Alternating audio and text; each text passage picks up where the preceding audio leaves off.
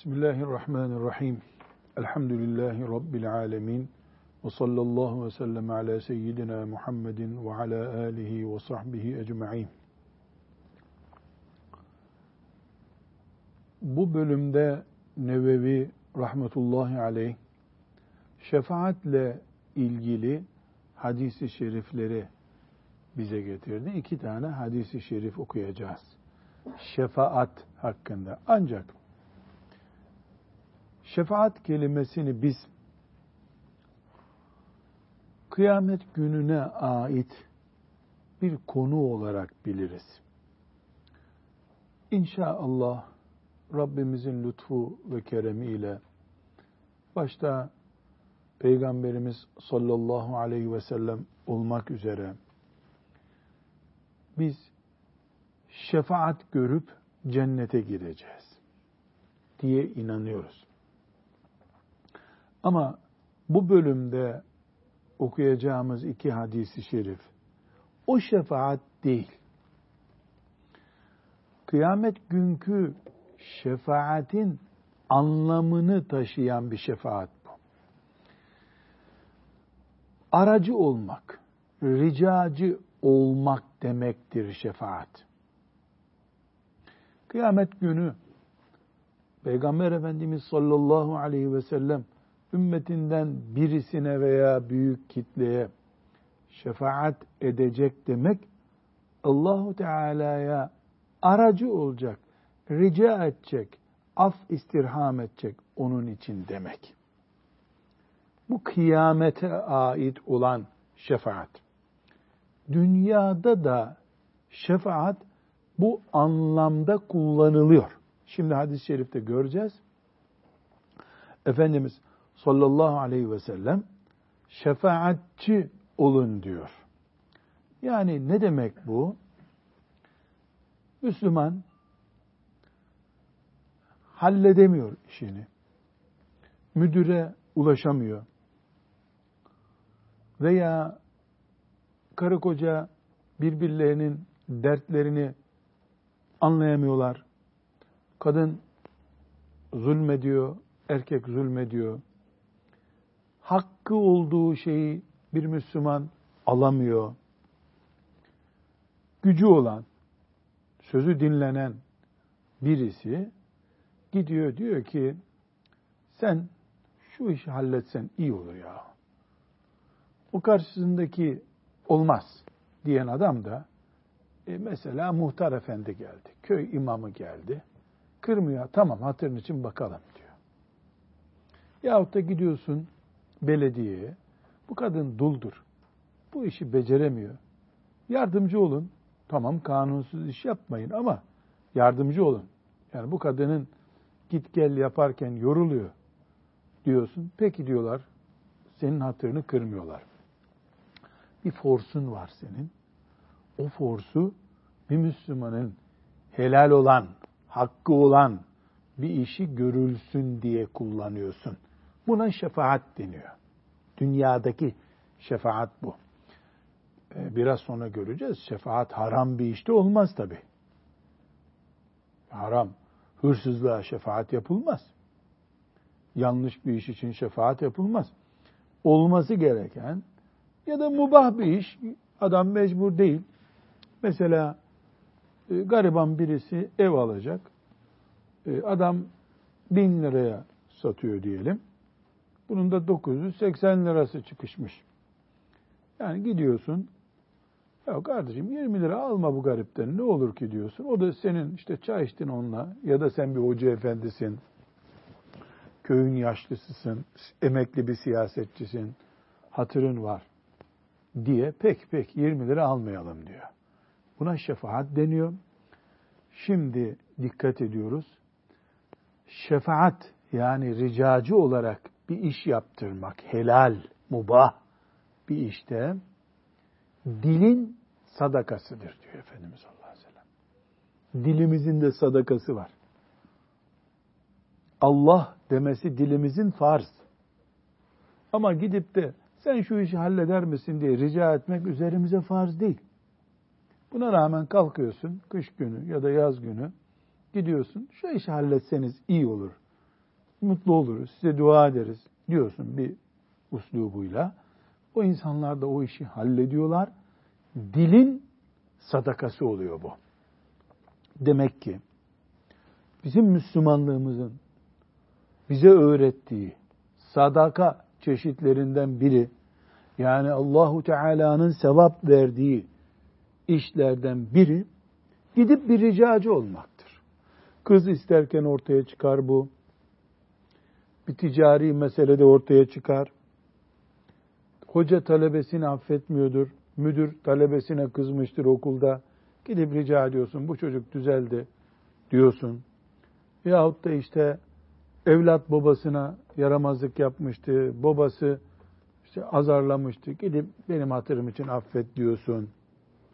İşçi maaşımı artırmıyorlar diye üzülüyor. İşten çıkmaya da korkuyor. Gidiyorsun sen rica ediyorsun. Ee, kabul et bu adama biraz daha fazla para ver diyorsun. Bu Müslümanlığımızla alakalı işlerdendir. Nasıl öğle namazını kıldıktan sonra camide oturup mesela tesbih çekiyoruz. E, farz mı? Yok. E, sevap kazanmak için. Müslümanlıkta camide oturup tesbih çekmek, Kur'an okumak diye bir şey var. Şefaat etmek de bu tür ibadetlerdendir. Kimin bir forsu varsa o forsun zekatı böyle hayır işlerde aracı olmaktır. Mesela bir hoca efendi mahallede tanınıyor. Kimse onun hatırını kırmıyor. Ona bir force vermiş Allah. Hoca efendilik forsu. Siyasetçi, emekli bir işte başkan, müdür. Herkes ona görünce hürmet ediyor, saygı gösteriyor. Onun bir forsu var. E, veyahut da bir bürokrat mesela. Bir forsu var. Bu forsu Allah verdi sana. Kur'an'ımız ne diyor? Ananızın karnından cahil çıktınız. Allah öğretti size diyor. E bu forsu da Allah verdi. E bunun da bir zekatı var. Hani paranın nasıl zekatı varsa bunun da bir zekatı var. Nedir bunun zekatı? E gidip bir ricada bulunuyorsun. Buna kart yazma da denebilir. Referans olmak da denebilir. Torpil argo bir kelime. Torpil referans olmak demek değildir. Torpil hak etmeyecek birisinin haksız yere bir şey almasını sağlamaktır. Referans bildiğin, inandığın şeye kefil olmak, aracı olmak demektir. Müslümanlar birbirlerinin kefilidirler. Elbette suistimal edildiğinde razı olmayız buna.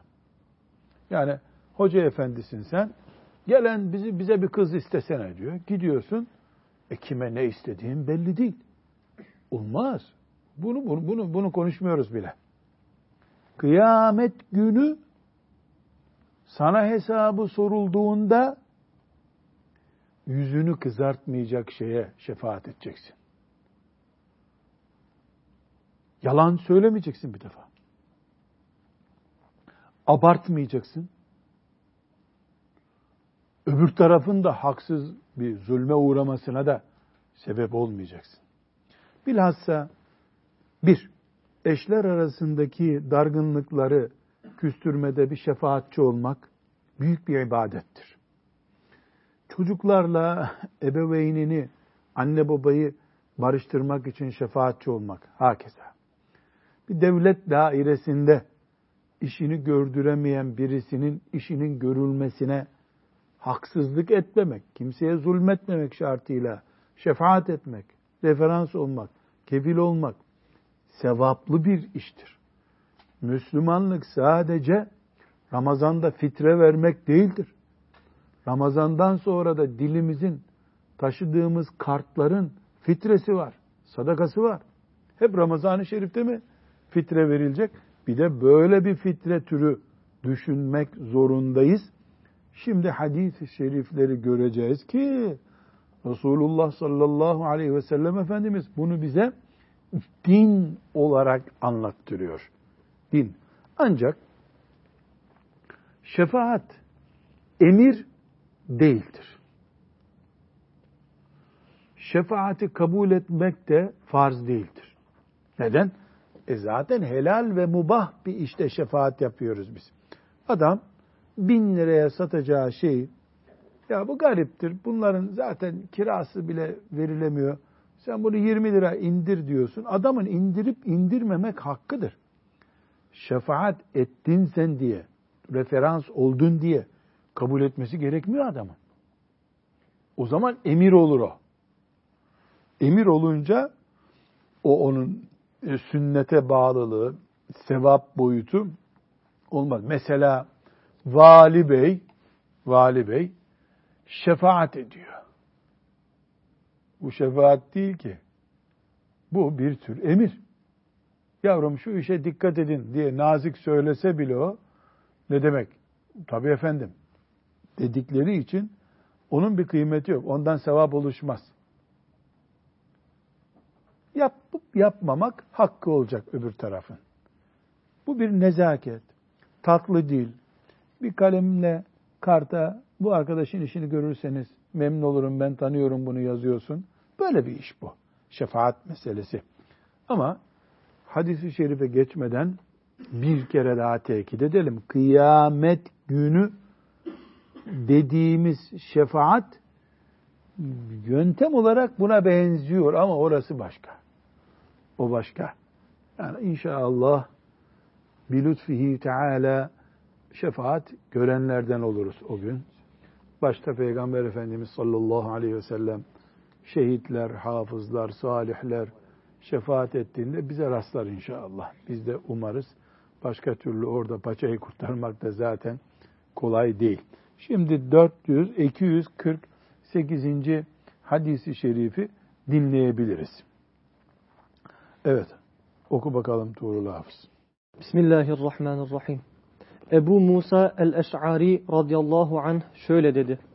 Peygamber aleyhisselama sıkıntı içinde bulunan biri geldiği zaman yanındakilere döner. Bu adama yardım ediniz. Sevap kazanırsınız. Allahu Teala istediği şeyi peygamberine söyletir buyururdu.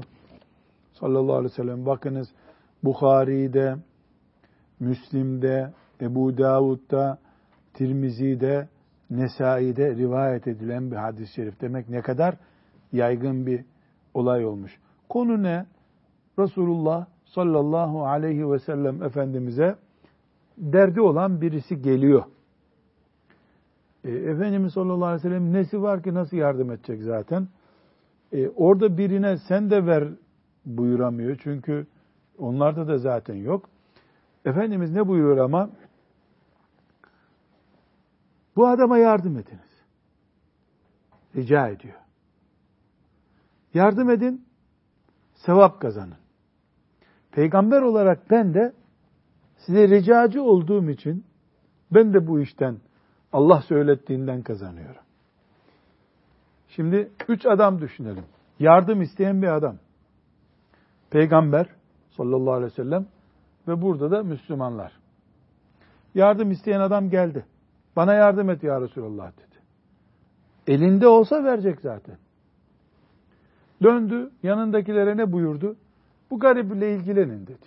Bunun işini görün. Konumu ne peygamberin orada aleyhissalatü vesselam? Aracı oldu. Şefaatçi oldu. Çünkü o buna yardım edin demese ilgilenmeyebilirler onunla.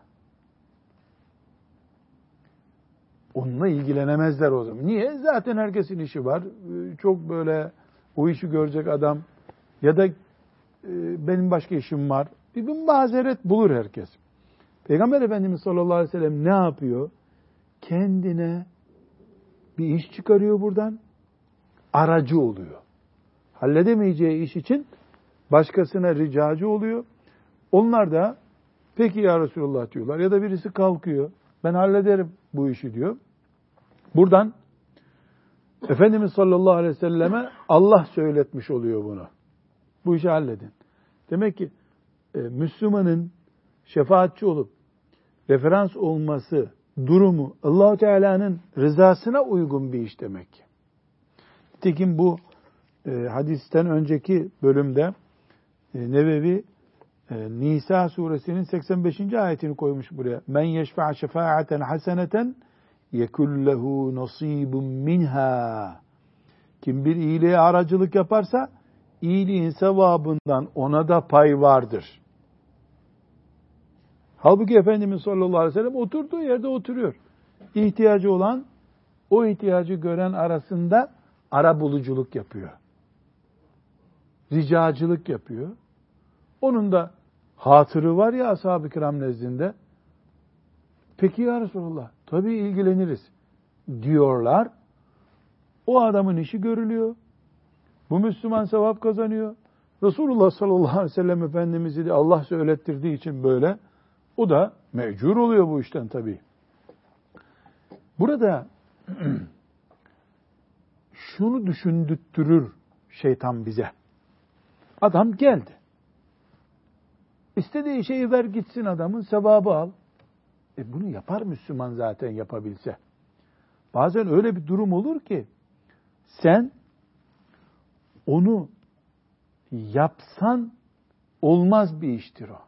Devlet dairesinde bir iş görülecek mesela. Yahut da adam bir kız istiyor. Gelin almak istiyor, onu vermek istemiyorlar. Her zaman senin yapabileceğin bir iş değil bu. Bazı durumlar olur ki o durumda senin iki kelime ricacılık yapman kalkıp o işi yapmandan daha değerli hale gelir. Efendimiz sallallahu aleyhi ve sellemin örneğinde olduğu gibi. Evet, bu hadisi şerif demek ki dinimizde Müslümanların birbirlerine aracı olmaları, devlet dairesindeki işi, ticaretteki işi görmesine yardımcı olmaları diye bir ibadet ve sevap çeşidi var demek. Bunu öğrendik. Ama bu bahsettiğimiz aracılık ya da şefaat ismini nasıl diyorsak üç çeşittir. Dikkat edeceğiz. Bir, asla caiz olmayacak bir aracılık var.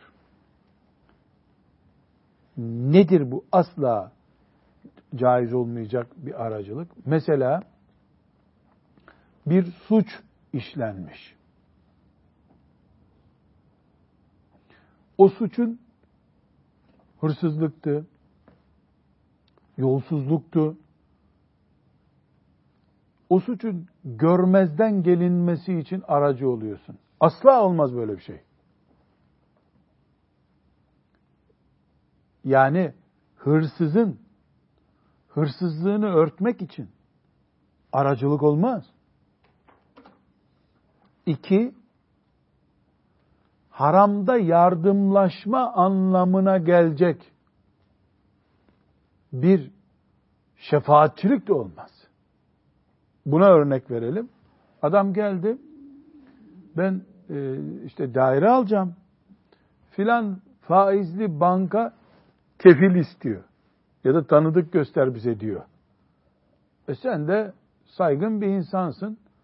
Arıyorsun müdürü ya da formu dolduruyorsun. Faiz Allah'ın haramı mı? Evet. O adamın haram bir iş yapmasına sen yardım ediyorsun. Ve la taavenu ale alel ism vel udvan. Günahta ve düşmanlıkta yardımlaşma haram. Bunu yapamayız. Yani bir günahkarın günahını aklarsak birinci şefaatçilikte o haram olurdu. İkincisi de ortaya bir günah çıkacak. O günah çıksın diye senden torpil istiyor adam. Şefaat et diyor. Aracı ol diyor. Asla bunu yapamayız. Asla yapamayız. Ya da filanca evden kız istiyorlar. Sana diyorlar ki gel bizimle istemeye diyorlar. Sen de biliyorsun ki bu serseri. Buna kız değil, emanet bir kedi bile verilmez. Bunu biliyorsun. Sen de kalkıp onlarla bu akşam bir kahve içelim diye gidiyorsun. Kızın babası da seni onların arasında gördüğü için e, Allah dostu bir adam da diyor. Ne oluyor? Haramda yardımlaşıyorsun. Zulümde yardımlaşıyorsun. Yo ona referans olmayız. Şefaatçi olmayız. Uzak dururuz o işten. Peki üçüncü çeşidimiz ne? Üçüncü çeşidimiz mubah bir iş. Verdiğimiz örneklerde olduğu gibi. Bunu aracı oluyorsun sen. Adamın işi erkenden görülmüş oluyor. Veya e, hiç görülmeyecek işi görülüyor ama kimsenin hakkına tecavüz edilmiyor. Kimseye iftira edilmiyor. Kimseye zulmedilmiyor. Kanunsuz bir iş de yapmış olmuyor adam. Helal, tertemiz bir iş, mubah iş. Bu teşvik edilen Efendimiz sallallahu aleyhi ve sellemin yapın bunu da sevap kazanın da diye tembih buyurduğu şey budur. Bunu yaparsak büyük bir sevap kazanmış oluruz. Demek ki şefaatçilik, dünyadaki şefaatçilik, haram işlemiş birisinin haramını örtbas etmek için ricacı olmaksa, yani mesela e, vergi müfettişisin sen. Adam vergi kaçırmış. Tam tutanak tutarken geliyor sana, ya o arkadaşı örtbas edelim diyor. E, ne, ne oldu şimdi? Bir suçu gizlemeye yapıyorsun sen bunu. Buna asla caiz diyemeyiz. Bunu yapmayı helal görmeyiz. Ya da haram bir işte e, seni aracı yapıyorlar. Buna da asla kıyamet günü böyle bir suçla dirilmek istemeyiz. Bunun dışında serbest işlerde, mubah işlerde e, şefaatçilik yapmak Resulullah sallallahu aleyhi ve sellem Efendimizin sünnetidir. Sünnet sadece sakal bırakmak değildir. Bunlar da sünnettir. Bunları da ihya etmemiz lazım. Üzülerek, çok üzülerek beyan etmemiz gerekiyor ki maalesef zamanımızda herkes zenginle ilgileniyor. Zenginin de ihtiyacı yok buna zaten. Herkes forsu olanla ilgileniyor. E forsu olan kendi işini görüyor. Garip ilgilenilmiyor. Halbuki bu işler garipler içindir. Yani garibin desteğe, ricacıya ihtiyacı olur. Forslu adamın ne ihtiyacı olacak? Ama biz ümmeti Muhammediz ya sallallahu aleyhi ve sellem biz garibin yanında dururuz. Çünkü garibe iki kelimelik bir ricada bulunsak da işi görülse biz ondan sevap kazanırız. Dil sadakası bu, dil. Taşıdığın forsun zekatı bu. Allah sana bir itibar vermiş, şahsiyet vermiş bu toplumda, yaşadığın toplumda. Sen de onun bir tür zekatını veriyorsun diye düşünmek lazım. İnşallah da bu şekilde amel etmek Rabbim hepimize nasip eder. Bir öbür hadisi şerife geçmeden bir mülahaza bilmemiz lazım. Şimdi bir şey sevap ise eğer, mesela şefaat etmek, aracı olmak, onun terki nedir acaba?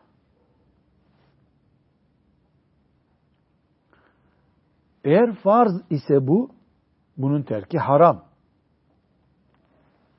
Peki şefaat etmek farz mıdır dedik? Değil. Sadaka bu. Sevap için yapılan bir iş. Terki nedir? Kesinlikle haram değildir. Yani bir Müslümana kalk gel sen rica edersen bu adam belki bu işi yapar. Müdür beye bir söyle dedin. Benim işim var ben, ben gelmiyorum dese kesinlikle bundan haram çıkmaz. Çünkü mubah bir iş içindi bu. Bir Müslüman yanıyor. Gel söndürelim derken herhalde böyle değil. O başka bir şey. E burada büyük bir zaruret var. Ama bu şefaat meseleleri serbest konulardır. Dolayısıyla bir Müslüman 80 sene yaşadı, hiç kimseye şefaat etmedi. Aracı olmadı. Günaha girmez ki bu Müslüman. Ama başka bir şeye girer. Nedir o? Onun da muhtaç olduğu bir gün olur. Ona Allah kimseyi şefaatçi göndermez o zaman. Haram değil, günaha girmez. Ama bu riske girer. Kul, insan, zayıf mahluklarız biz. Kimse ben kimseye muhtaç olmam diye büyük konuşmamalı. Herkes herkese muhtaç olur. Öyle bir muhtaç olursun ki doğduğuna pişman olursun. Sen koca bir müdür olduğun halde bu aracılığı, ricacılığı yapmamıştın. Ama sonra sen tenezzül edip selam vermeyeceğin birisinin ricasına muhtaç olursun bu sefer. Haram olması başka şey, insanlık gereği olması başka bir şeydir. İkinci bir husus, böyle bir ayar olarak baktığımızda, bu mesele ne yazık ki çok fazla su istimal edilen, cıvık hale getirilen işlerden birisidir. Ricacı olmak, dostlar arasında şefaatçi olmak, forsumuzun, itibarımızın zekatıdır ama laçkalığa da izin vermemek. Bunun ortası nasıl bulunabilir? Bu işi Allah için yapılan ciddi bir iş görürüz. Bununla oynanmasına izin vermeyiz. Ciddi yaptığımız için de Allah yardım eder bize.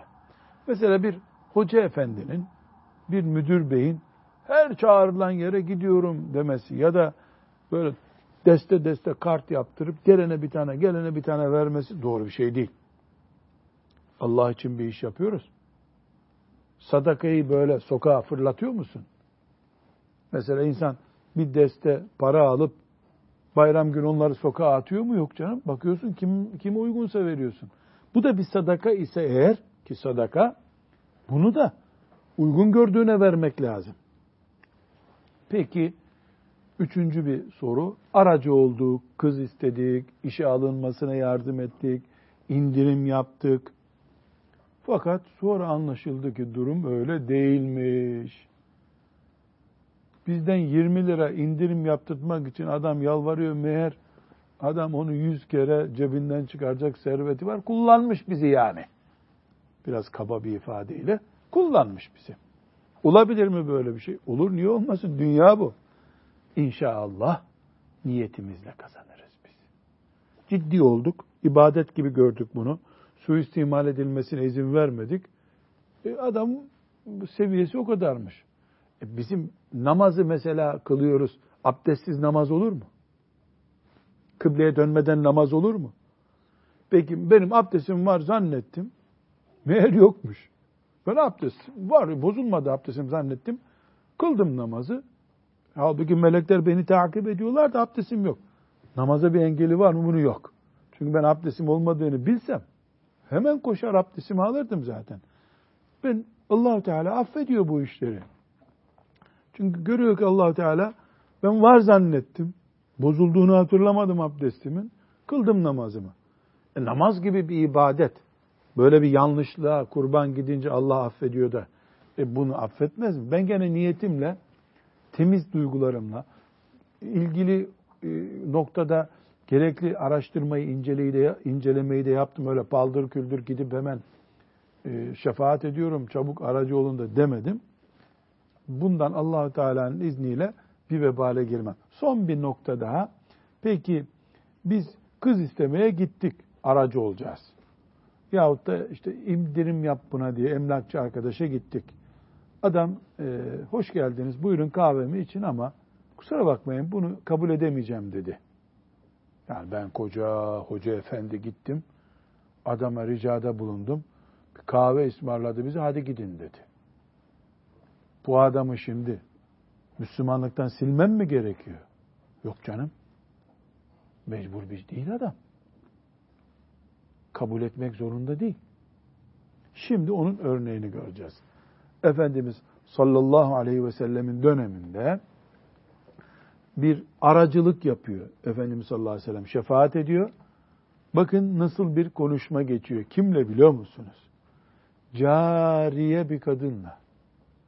Kadın cariye. Yani kadın köle. Ayşe anamız radıyallahu anha onu azat etmiş. Yani azat etmiş ne demek? Satın almış, hürsün bundan sonra demiş. Ayşe anamızın azatlısı. Berire isimli bir kadın.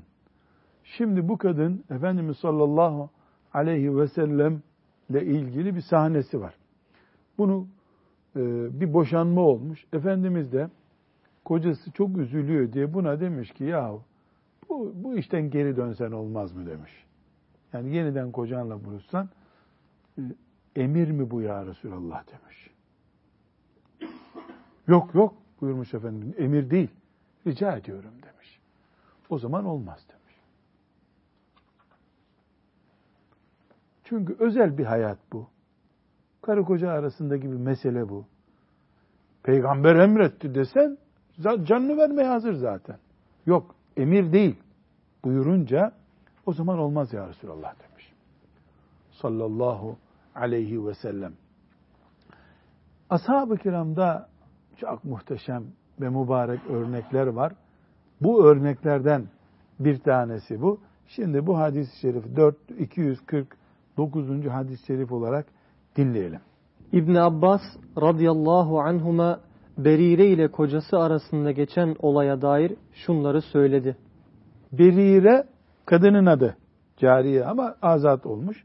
Onun adı kocası da Mugis isimli bir zat. Aralarında bir boşanma davası oldu. Efendimiz sallallahu aleyhi ve sellem Berire'yi görmüş. Heh. Peygamber aleyhisselam Berire'ye keşke tekrar kocana dönsen buyurdu. Ne bu? Rica işte. Şefaat ediyor. Kocana dönsen diyor. Evet. Berire, Ya Resulallah, böyle yapmamı bana emrediyor musun diye sordu. Resulullah sallallahu aleyhi ve sellem, hayır, sadece aracılık yapıyorum buyurdu. Bunun üzerine Berire, benim ona ihtiyacım yok dedi. Allah, Allahu Ekber. Benim ona ihtiyacım yok. Bukhari'de, Ebu Davud'da, Nesai'de, İbn Mace'de hadis bu. Berire bir defa Peygamber Efendimiz sallallahu aleyhi ve sellemin hanımı Ayşe anamızdan azat olma, hürriyetine kavuşma iyiliği görmüş. Samimi Müslüman bir kadın. Kocasıyla geçinememişler. Zenci bir kocası var, geçinememişler. Niye geçinemedikleri çok önemli değil. Neticede bir boşanma ortaya çıkmış ama kocası bir türlü bunu kabullenemiyor. Yani eyvah karımı kaybettim der gibi. Hatta derler ki Medine sokaklarında deli divane dolaşmış kocası. Eski kocası. Efendimiz de aleyhissalatü vesselam bu sahneden muzdarip olmuş, merhamet dolu yüreği böyle devam etmesini istememiş. Berire kadını gördüğü bir yerde rica etmiş ona. Ya kabul et de bir daha evlerin buyurmuş. Çok önemli. Emir mi bu ya Resulallah demiş. Emir mi bu? Emrederse itiraz yok demek ki. Efendimiz sallallahu aleyhi ve sellem de mesela işte ben olsam ne derdim mesela o ben yapsam. E be kadın seni adam zannettik de rica ediyoruz sana işte. Yüzüne vururduk bunu yani diye düşünüyorum. Efendimiz sallallahu aleyhi ve sellem öyle yapmamış. Yok yok emir değil buyurmuş. Rica ediyorum.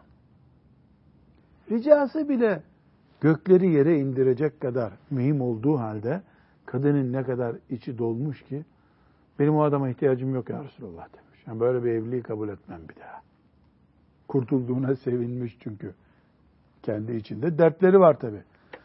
Bundan anlıyoruz ki Efendimiz sallallahu aleyhi ve sellem bir. Şimdi neler anladık bu hadis? 249. hadisten bakınız neler anladık. Bir, miraç görmüş.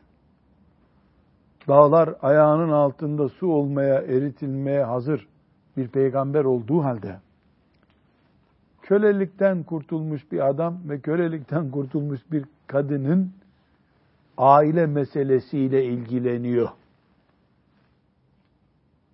Bütün hoca efendilerin bütün alimlerin, mütefekkirlerin, belediye başkanlarının, sağda solda forsu olanların e, dikkatine sunulur. Medine sokaklarında e, yani üstelik de bu olay büyük ihtimalle hicretin 9. senesindeydi. 9 veya 10. senede olabilir.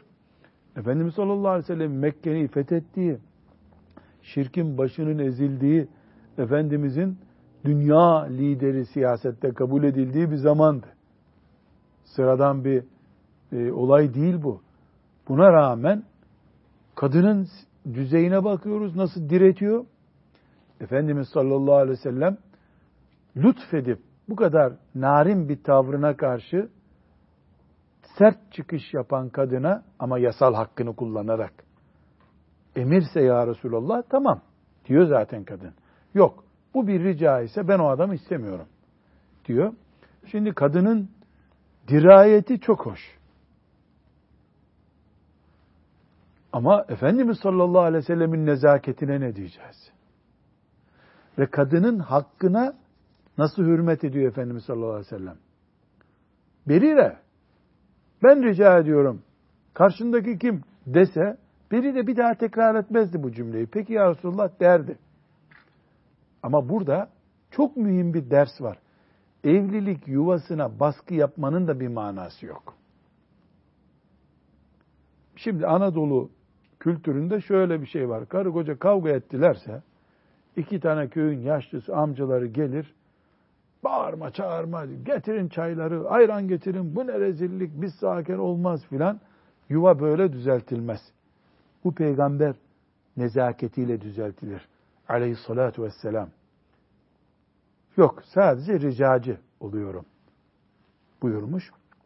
Buradan anlıyoruz ki Efendimiz sallallahu aleyhi ve sellem böyle bize göre basit toplum işleriyle ilgilenmiş. Büyük olayların adamı olmak basit gibi duran bu işlerle ilgilenmemek demek değildir. Cıvıtmak da değildir şüphesiz. Böyle bir sululuk da uygun değil.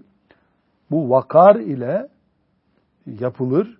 Allah'tan da sevabı beklenir. Mübarek işlerdendir bu şekilde görmek lazım.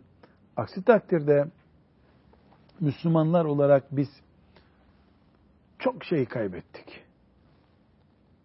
Kaybettiğimiz şeylerden biri de bu Peygamber Efendimiz sallallahu aleyhi ve sellemin sünneti olan birbirimizin kefili olma, birbirimizin ricacisi olma, ücret karşılığı olmadan birimizin derdiyle öbürümüzün ilgilenmesi, kültürümüz ve sevgili peygamber sallallahu aleyhi ve sellem Efendimizin sünneti kayboldu olacak düzeydedir.